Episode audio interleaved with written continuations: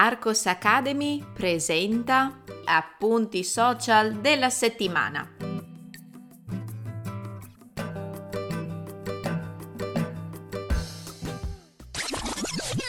Ehi, puoi trovare il testo di questo episodio cliccando nel link in descrizione. Entrando nella sezione gratuita degli appunti social della settimana, troverai altri episodi da ascoltare e da leggere. Buona continuazione!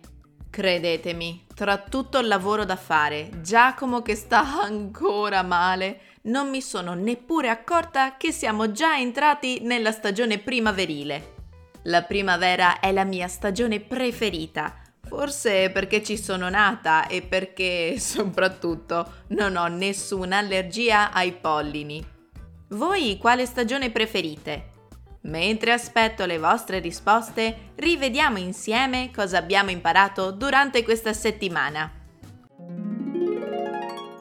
Fridge, stove, microwave in italiano.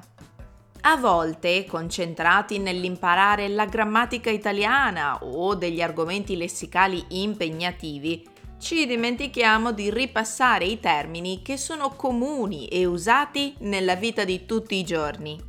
Per questo motivo ho deciso di creare uno YouTube short che vi aiutasse a ricordare come si dicono fridge, stove, microwave in italiano.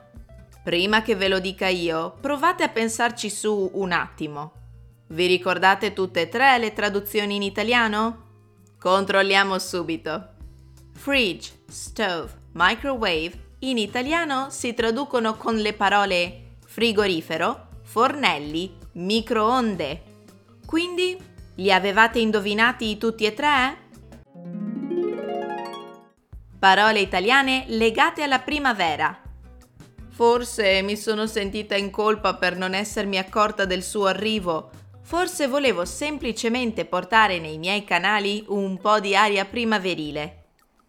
Ecco perché troverete nel mio canale Instagram un post che presenta alcune parole che ad un italiano fanno pensare immediatamente alla primavera. Gemma, germoglio, soleggiato, pulcino, rondine, cinguettio. Se non conoscete il significato di queste parole, vi invito a leggerlo nel post di Instagram. Anche voi associate queste parole alla primavera?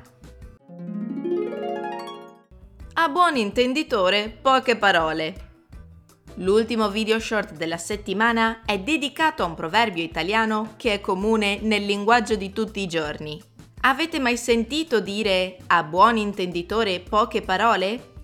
Significa che in certe situazioni è facile intuire il messaggio senza dover ricorrere a lunghe spiegazioni.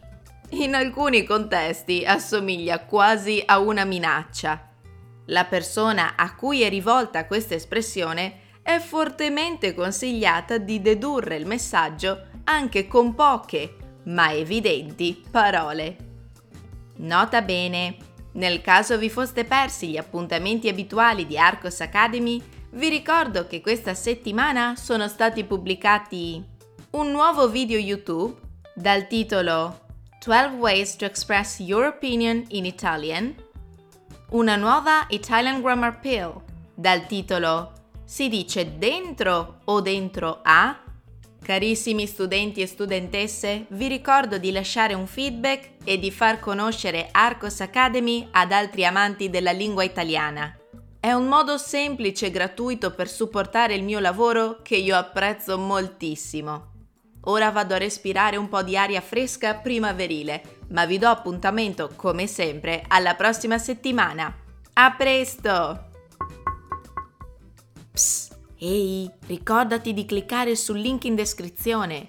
Ti aspetto nella sezione degli appunti social della settimana.